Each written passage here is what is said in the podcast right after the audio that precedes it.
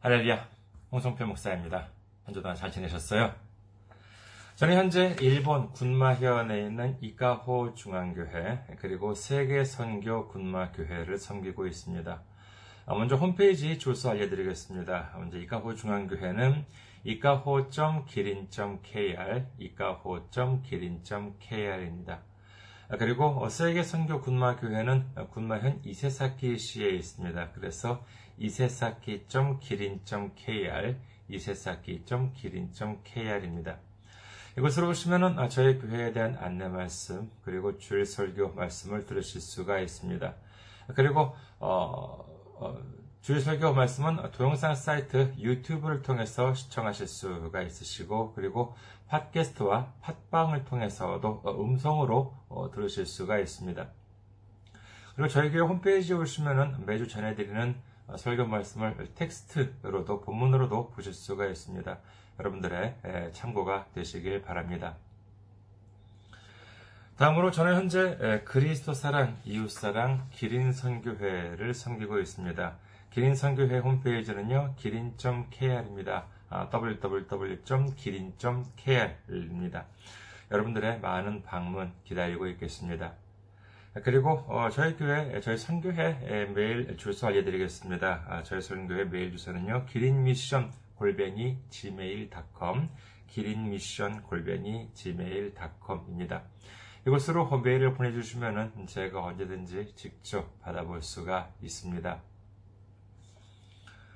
다음으로 지난주에 또 귀하게 선교 후원으로 섬겨주신 분들이 계십니다.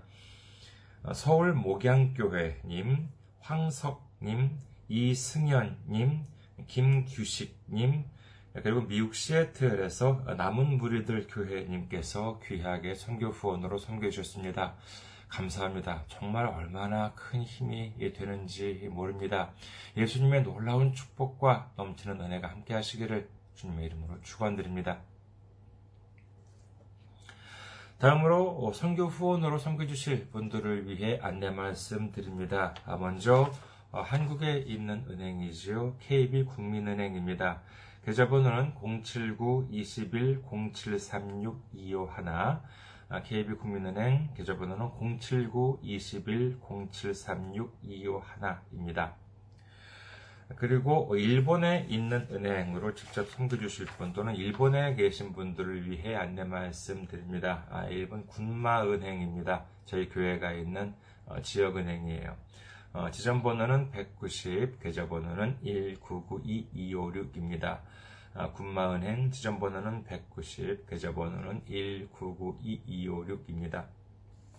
다음으로 일본에 있는 우체국 은행 유초은행입니다.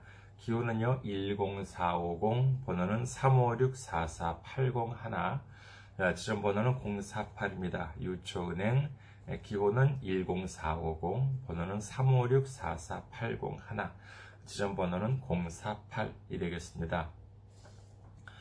저희 교회는 아직까지 재정적으로 미자립 상태에 있습니다. 아, 그래서 여러분들의 기도와 아, 어, 여러분들의 그 기도와 선거 후원이 큰 힘이 되고 있습니다. 정말 멀리서 정말 이면식도 없는 분들께서 이렇게 도와주시니 얼마나 정말 물질적으로도 물론이고 그다음에 정말 그 마음으로도 얼마나 정말 따뜻해지고 풍성해지는지 모릅니다.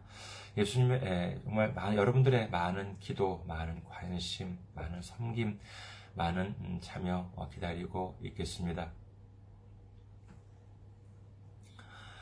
다음으로 오늘 함께 은혜 나누실 말씀 보시겠습니다. 함께 은혜 나누실 말씀 로마서 10장 1절에서 4절까지의 말씀입니다.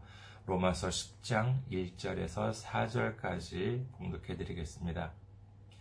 형제들아 내 마음에 원하는 바와 하나님께 구하는 바는 이스라엘을 위함이니 곧 그들로 구원을 받게 함이라.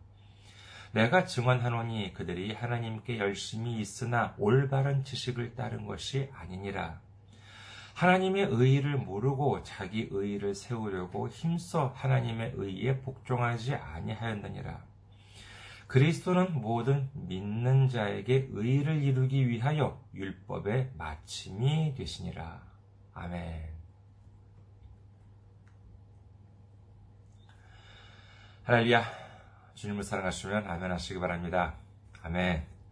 오늘 저는 여러분과 함께 로마서 강의 87번째 시간으로서 하나님의 의의를 아는 지식이라는 제목으로 은혜를 나누고자 합니다.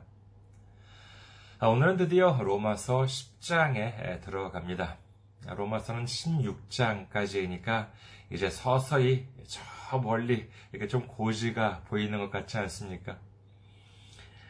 자, 오늘도 말씀을 하나하나 살펴가면서 말씀을 통해서 주시는 은혜가 넘치는 시간 되시기를 주님의 이름으로 축원드립니다. 먼저 1절부터 보시겠습니다. 로마서 10장 1절. 형제들아, 내 마음에 원하는 바와 하나님께 구하는 바는 이스라엘을 위함이니 곧 그들로 구원을 받게 함이라. 앞서 9장 후반부에서 본 이스라엘이라고 하는 말은 이방인과 대조되는 말, 즉 유전자적인 아브라함의 자손을 가리키는 말로 주로 사용되었습니다. 하나님으로부터 선택받았다라고 하는 자부심에 넘치는 이스라엘 자손들은 정작 구원을 받지 못하고 오히려 이방인들이 이 구원을 얻게 되었다라고 하는 것이지요.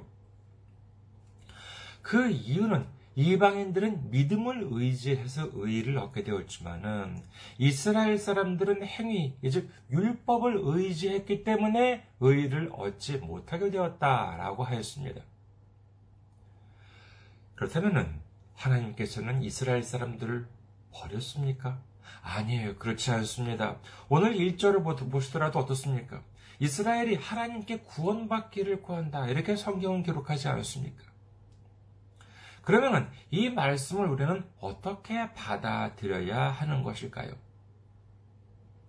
여기서의 이스라엘이라고 하는 어, 이스라엘이라고 하는 말은 지금 이 시대에 있어서 어, 믿음이 있는 형제 자매라고 생각하면 생각하게 된다면요 오늘 말씀을 잘 이해할 수가 있을 것입니다. 우리가 하나님을 믿으면은 구원을 받습니다. 믿으시면 하면 하시기 바랍니다. 아멘. 근데 좀 이상한 말일지는 모르겠습니다만은요. 만약에 정말로 하나님을 믿으면은 모두가 구원을 받는, 받는다라고 할 것 같으면은 뭐 대단히 기쁜 것 아니겠습니까? 그런데 지금 이 바울의 말을 보시면 어떻습니까? 내 마음이 원하는 것과 하나님께 구하는 것은 이스라엘이 구원받기를 원한다는 것. 즉, 나는 이스라엘이 구원받는 것을 하나님께 구한다라고 하는 것 아니겠습니까? 이 말씀에 담긴 감정은 무엇일까요? 기쁨입니까? 이스라엘이 구원을 받을 수, 구원을 받는 것이 분명하니까 이 기쁨과 감사에 넘치고 있는 것 같습니까? 아니에요. 오히려 불안해하고 있는 모습이 역력하지 않습니까? 바울은 지금 불안해하고 있습니다. 그렇다면 무엇에 대해서 불안해하고 있습니까? 그렇습니다. 그것은 바로 이스라엘이 구원을 받아야 하는데 구원을 받지 못할 수도 있을 것 같아서 불안해하고 있는 것입니다. 그렇다면 왜 이스라엘이 구원받지 못할까봐 불안해하고 있습니까? 여기에는 그만한 이유가 있지요. 그것이 바로 다음 구절입니다. 로마서 10장 2절. 내가 증언하노니 그들이 하나님께 열심히 있으나 올바른 지식을 따른 것이 아니니라 라고 합니다. 바울이 말하기를 이스라엘 사람들, 즉, 믿음이 있는 사람들을 보니까 하나님을 버린 것이 아니에요. 믿음을 저버린 것이 아닙니다. 하나님을 믿기는 해요. 그것도 아주 열심히 믿어요. 하지만 여기에는 문제가 있는데 그 지식, 그러니까 하나님을 믿는 그 지식이 올바른 지식이 아니라는 것입니다. 그렇다면 그 지식이라고 하는 것이 무엇이냐 하는 것이 문제인데 이를 살펴보기 전에 3절부터 먼저 보시도록 하겠습니다. 로마서 10장 3절. 하나님의 의를 모르고 자기 의를 세우려고 힘써 하나님의 의에 복종하지 아니하였느니라. 이 3절에서 어, 중요한 단어가 나오는데 그것은 바로 복종이라고 하겠습니다. 자, 우리가 누군가에게 복종을 하려고 합니다. 아, 글쎄요, 뭐, 어, 지금 같은 시대에 뭐, 뭐 회사에서 부하 직원이 상사한테 복종한다라고 한다는 것은 좀 어울리지 않을 수는 있겠습니다만은 그러나 군대 같은 곳이라면은요 좀 이해가 쉽지 않을까 합니다. 아무리 시대가 옛날 같지는 않다 하더라고 아, 아, 않다고는 하지만 그래도 군대라고 하는 것은 상명하복의 세계라고 하겠지요. 위에서 어, 상명 위에서 명령을 내리면은 하복 아, 밑에 사람은 복종을 하는 그와 같은 세계라고 할 수 있겠습니다. 부하는 상관에게 복종을 해야 합니다. 그렇다면 복종을 하기 위해서는 어떻게 해야 하겠습니까? 단순히 상관에게 복종을 한다라기보다는 어, 어, 라고 하기보다는 이를 정확하게 말하자면 상관의 명령에 복종을 하는 것이지요. 이를 다른 말로 한다면요, 복종을 하기 위해서는 상관의 명령을 알아야 하지 않겠습니까? 상관이 어떤 지시를 내렸는지, 무슨 명령을 하려고 했는지를 올바로 알아야 복종을 하든지 말든지 하지. 상관이 무엇을 하려고 뭐 하라고 했는지, 어디로 가라고 했는지도 모른다면 복종을 하고 싶어도 할 도리가 없지 않겠습니까? 이는 신앙에 있어서도 마찬가지입니다. 우리가 하나님께 순종을 한다 라고 한다면은 하나님께서 무엇을 하라고 하시는지 하나님께서 우리에게 무엇을 원하고 계신지를 알아야지만 순종을 하든 복종을 하든 할 수 있을 것인데 이를 제대로 알지 못한다면은 어떻게 해서 순종을 할 수가 있겠습니까? 그런데 오늘 본문에 의하면 어떻습니까? 당시 이스라엘 사람들은 하나님의 의를 모르면서 자기의 의를 세우려고 했기 때문에 하나님께 복종하지 못했다고 합니다. 당시 그들, 이스라엘 자손들 중에서도 특히나 믿음이 좋은 척을 많이 했던 바리새인들이 했던 일들에 대해서 예수님께서는 다음과 같이 지적을 하십니다. 마태복음 23장 16절에서 22절 조금 길지만 읽어드리겠습니다. 마태복음 23장 16절에서 22절 화 있을진저 눈 먼 인도자여 너희가 말하되 누구든지 성전으로 맹세하면 아무 일 없거니와 성전에 금으로 맹세하면 지킬지라 하는도다. 어리석은 맹인들이여 어느 것이 크냐 그 금이냐 아니 어, 그 금을 거룩하게 하는 성전이냐 너희가 또 이르되 누구든지 재단으로 맹세하면 아무 일 없거니와 그 위에 있는 예물로 맹세하면 지킬지라 하는도다. 맹인들이 어느 것이 크냐? 그 예물이냐? 그 예물을 거룩하게 하는 재단이냐?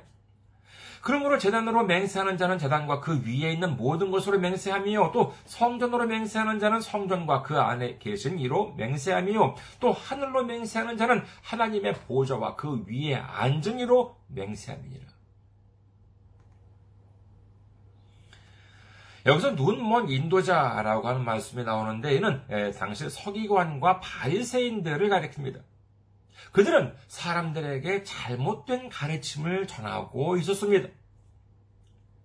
성전으로 맹세하면 안 지켜도 되지만 성전의 금으로 맹세하면 지키라라고 해요.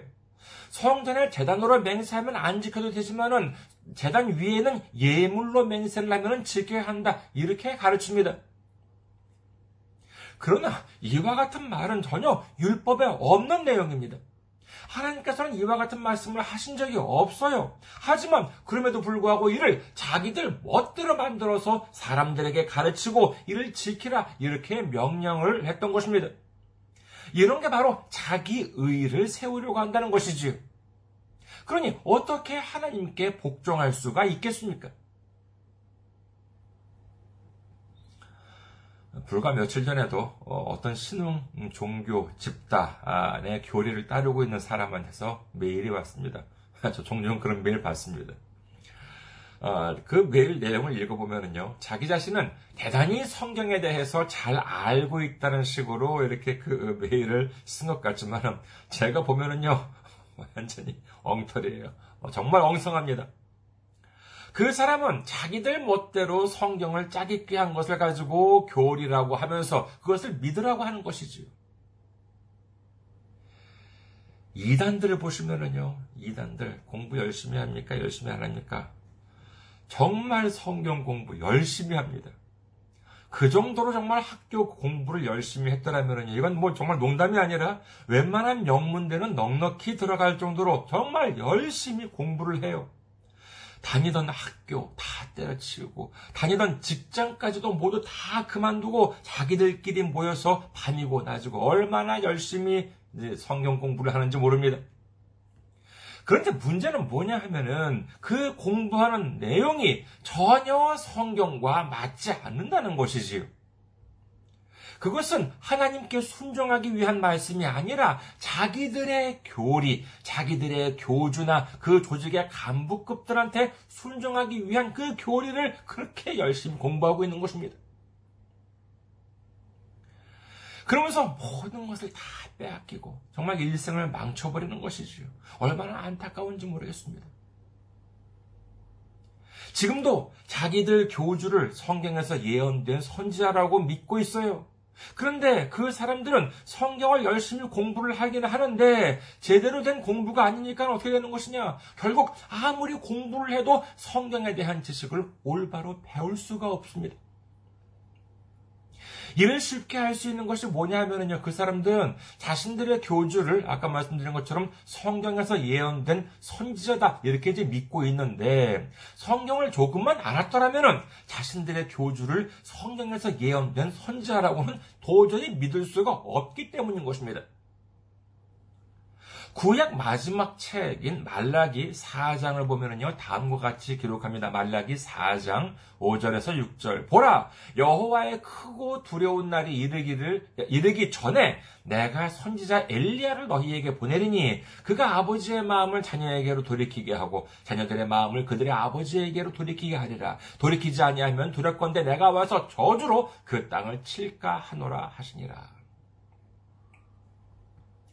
이 말씀은 예수님 당시에는 모두가 다 알고 있었습니다. 그래서 아 구세주 메시아가 오시기 전에 먼저 엘리야가 온다라고 하는 사실을 모두가 믿고 있었던 것이지요.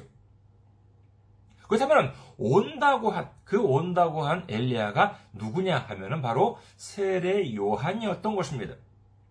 마태복음 11장에 보시면은요 예수님께서는 다음과 같이 말씀하십니다. 마태복음 11장 13절 모든 선지자와 율법이 예언한 것은 요한까지니 만일 너희가 즐겨 받을진데 오리라 한 엘리야가 곧 이 사람이니라 라고 말씀을 하세요. 여기서 요한이라고 하는 것은 세례 요한을 가리킵니다. 자, 모든 선, 그리고 모든 선지자와 율법이라고 하는 것은 다른 말로 하자면 구약 성경, 지금으로 말하자면 구약 성경을 가리키는 것인데, 구약에서의 예언은 누구까지라고요? 그렇습니다. 세례 요한까지라고 분명히 말씀하고 계십니다. 그러니까 예수님 말씀에 의하면은요, 구약에서 예언된 선지자는 세례 요한이 마지막이고 그 후에 예언된 사람은 베드로를 비롯한 열두 사도나 하물며 사도 바울을 하더라도 구약에서는 전혀 예언되지가 않았습니다. 그럼에도 불구하고 지금 자기들의 교주가 성경에서 예언된 선지자다 이렇게 주장을 한다면 그것만으로 벌써 성경과 맞지 않는 것 아니겠습니까? 이것만 보더라도 그 사람들이 가지고 있는 교리라고 하는 게 얼마나 엉성한지를 알 수 있는 것이지요. 참, 근데 그것을 그렇게 믿고 있다라고 하는 것은 참 안타까울 따름입니다. 하지만요, 더욱 안타까운 것, 더욱 심각한 것은 무엇이냐 하면 바로 이 이단들 신흥 종교 집단이 아니라 일반 복음주의 교회 내부에도 이와 같은 잘못된 가르침이 넘쳐나고 있다는 사실입니다.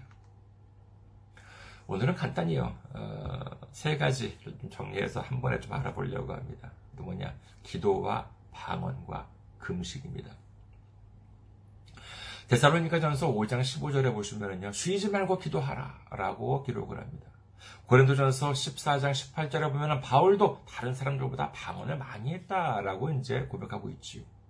이사야 58장 6절에 의하면요, 금식에 대해서 하나님께서는 다음과 같이 말씀하십니다. 이사야 58장 6절. 내가 기뻐하는 금식은 흉악의 결박을 풀어주며 멍해의 줄을 끌어, 끌어주며 압제당하는 자를 자유하게 하며 모든 멍해를 꺾는 것이 아니겠느냐. 자, 이처럼 기도도 좋고, 방언도 좋고, 금식도 좋습니다. 자, 그렇다면요. 여러분, 기도 많이 하면 구원받습니까? 방언 많이 하면 구원받습니까? 금식 많이 하면 구원받습니까? 오해하지 마십시오. 아까도 살펴보았잖아요. 기도나 방언이나 금식이 나쁘다는 것이 아니에요. 성경에 의하면요. 기도도 유익하고 방언도 금식도 유익한 건 아니겠습니까? 그러나 그저 기도만 하고 방언만 하고 금식만 열심히 하는 경우가 실제로 있습니다. 그러면서 기도하고 방언하고 금식하는 과정에서 하나님의 음성을 들었다, 응답을 받았다, 하나님을 만났다라고 하는 사람들이 얼마나 많은지 모릅니다. 하지만 그것이 우리의 믿음입니까? 그것이 우리 신앙의 전부입니까? 여기서 문제가 뭐냐 하면은 여기에 무엇이 없습니까? 그렇습니다. 하나님의 말씀, 성경이 없어요. 고린도 후서 11장 14절에서 15절 이것은 이상한 일이 아니니라 사탄도 자기를 광명의 천사로 가장하나니 그러므로 사탄의 일꾼들도 자기를 의의 일꾼으로 가장하는 것이 또한 대단한 일이 아니니라 그들의 마지막은 그 행위대로 되리라. 기도를 하거나 방언을 하거나 금식을 하는 과정에서 뭔가가 내 눈앞에 나타나서 무슨 말을 했다고 쳐요. 그러나 그 뭔가가 아무리 찬란하게 빛나는 천사의 모습, 하물며 예수님의 모습을 하고 내 눈앞에 나타나서 무슨 말을 했다 하더라도 그 말 내용이 어디서 빗나가면 거짓말이에요? 그렇습니다. 성경에서 빗나간다면은 그것은 바로 예수님의 이름으로 당장 물리쳐야 하는 마귀 사탄이다라고 하는 사실을 믿으시기를 주님의 이름으로 축원합니다. 열왕기 하에 의하면은요. 유다 아, 제16대 왕 요시야 때에 여호와의 성전을 수리를 하는데 그때 대제사장이 성전 안에서 율법책을 발견하게 됩니다. 이를 이제 요시아 왕에게 이제 보고를 하면서 이제 이걸 읽게 되죠. 그 왕 앞에서 이제 이것을 읽게 되는데 그러자 이를 들은 요시아 왕이 어떻게 했느냐? 성경은 다음과 같이 기록합니다. 아, 열왕기 하 22장 10절에서 13절 말씀입니다. 열왕기 하 22장 10절에서 13절. 또 서기관 사반이 왕에게 말하여 이르되 제사장 힐기야가 내게 책을 주더이다 하고 사반이 왕의 앞에서 읽음에 왕이 율법의 율법책의 말을 듣자 곧 그의 옷을 찢으니라. 왕이 제사장 힐기야와 사반의 아들 아히감과 미가야의 아들 악볼과 서기관 사반, 서기관 사반과 왕의 시종 아사야에게 명령하여 이르되 너희는 가서 나와 백성과 온 유다를 위하여 이 발견한 책의 말씀에 대하여 여호와께 물으라. 우리 조상들이 이 책의 말씀을 듣지 아니하며 이 책에 우리를 위하여 기록된 모든 것을 행하지 아니하였으므로 여호와께서 우리에게 내리신 진노가 크도다. 이 율법 책의 내용을 들은 요시야 왕은 그 자리에서 자기의 옷을 찢습니다. 이는 대단히 크나큰 충격을 받았을 때 했던 당신의 관행이었지요. 율법 책에 의하면요, 하나님의 말씀에 순종하지 않았기 때문에 큰 진노를 내리실 것이 분명하다. 그러니까 빨리 서둘러서 율법대로 행하라. 이렇게 명령을 내립니다. 이 모습만을 보더라도 당시 요시아 왕이 얼마나 큰 충격을 받았는지를 알 수 있다고 하겠습니다. 이 열왕기나 역대를 보면은요, 참 나쁜 왕들도 많았습니다만, 그 가운데 이 요시아는 정직한 왕이었다. 이렇게 성경 기록합니다. 근데 이 율법책을 읽는 순간, 아, 지금까지 내가 해왔던 것은 다 헛것이었구나. 진정으로 하나님께서 원하시는 것은 바로 이것이었구나라고 하는 것을 새롭게 깨달았다는 것입니다. 우리는 회개를 해야 한다라고 합니다. 그렇다면 무엇보다도 무엇에 대해서 회개를 해야 하는지를 알아야 하지 않겠습니까? 무슨 잘못을 했는지를 알아야 하지 않겠습니까? 한번 회개를 하더라도 좀 올바로 알고 회개를 해야 되지요. 무엇이 잘한 것이고 무엇이 잘못된 것인지를 모르는 상황에서 어떻게 회개를 할 수가 있겠습니까? 기도도 그렇고 방언도 그렇고 금식도 그렇습니다. 무작정 하는 것이 아니라 성경을 알고 하나님의 말씀에 따라서 할 때 은혜가 넘치게 되는 줄 믿으시기를 주님의 이름으로 축원합니다. 오늘 마지막 부분을 보시도록 하겠습니다. 로마서 10장 4절. 그리스도는 모든 믿는 자에게 의를 이루기 위하여 율법의 마침이 되시니라. 믿는 자들이 의를 이루기 위한 율법의 마침이 바로 그리스도 예수님이다. 이렇게 성경 기록을 합니다.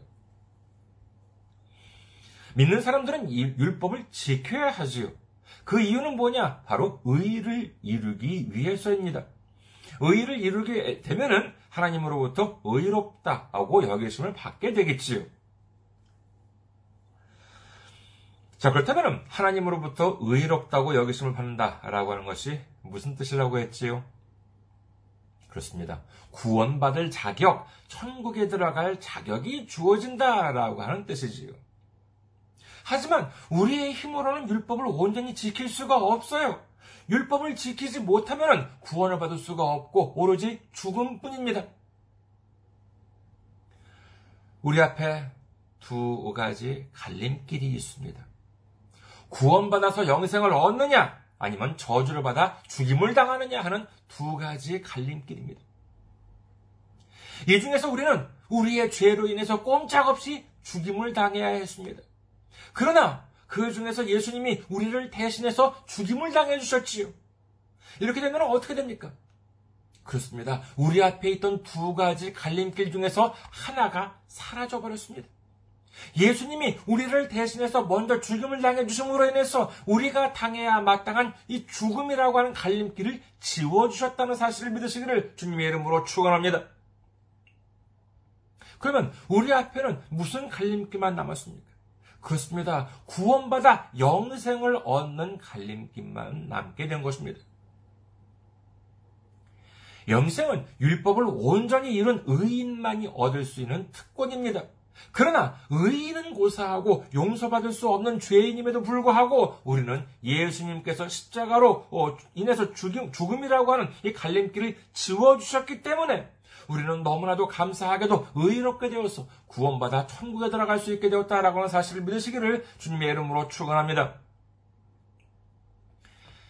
이와 같은 사실을 어떻게 해서 알 수 있습니까? 기도나 방언이나 금식하다가 응답을 받아서 알 수 있습니까? 아니에요. 그렇지가 않습니다. 바로 성경에 적혀 있기 때문에 성경 말씀을 통해서 알 수 있는 것입니다. 우리는 올바른 지식을 알아야 합니다. 하나님의 마음, 하나님의 명령, 하나님께서 우리에게 무엇을 원하시는지를 알 수 있는 이 유일하고도 완전한 하나님의 말씀이신 성경을 알아야지만 하는 것입니다. 이제 이 성경 말씀을 통해서 하나님의 의를 올바로 알아감으로 말미암아 말씀에 순종하는 믿음과 말씀에 순종하는 행함을 통해서 주님으로부터 축복의 축복을 받는 삶을 살아가는 우리 모두가 되시기를 주님의 이름으로 축원합니다. 감사합니다. 항상 승리하시고 건강한 모습으로 다음 주에 뵙겠습니다.